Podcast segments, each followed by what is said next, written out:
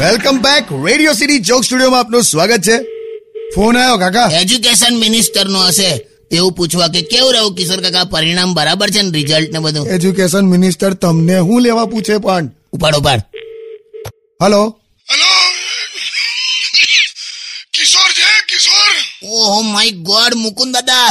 my god Chiranjeevi pension યોજના ચૂપ થઈ જજા મારી ઉંમરને લઈને કશું બોલતો નહીં કેમ કે મેં આજે લગ્ન માટે ફોન નથી કર્યો ક્યાં વાત એટલે આજે જુદું બોલવાના એમ હમ, દસમાં બારમાના રિઝલ્ટ આવ્યા ને બધા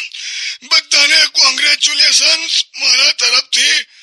અને બધા છોકરાઓને આશીર્વાદ મારા તરફથી ક્યાં વાત હે જો છોકરાઓ બધા સાંભળી લો ભાઈ મુકુંદ દાદાનો આશીર્વાદ એટલે માય ગોડ ભગવાનથી અઠવાડિયું જ નાના છે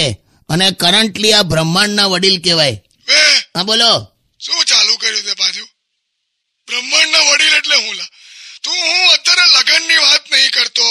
ભણવાની વાત કરું છું એમાં પણ તું મારી ઉંમર વચ્ચે લાવે ઉંમર તો વચ્ચે આવે જ નહીં યાર તમે તમે જ્યારે ભણતા હતા ને ત્યારે તો ઇતિહાસનો સબ્જેક્ટ પણ નતો બોલો તો હું હતું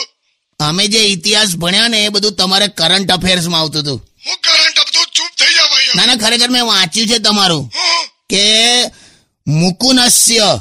નાનપણસ્ય તોફાન કરોતી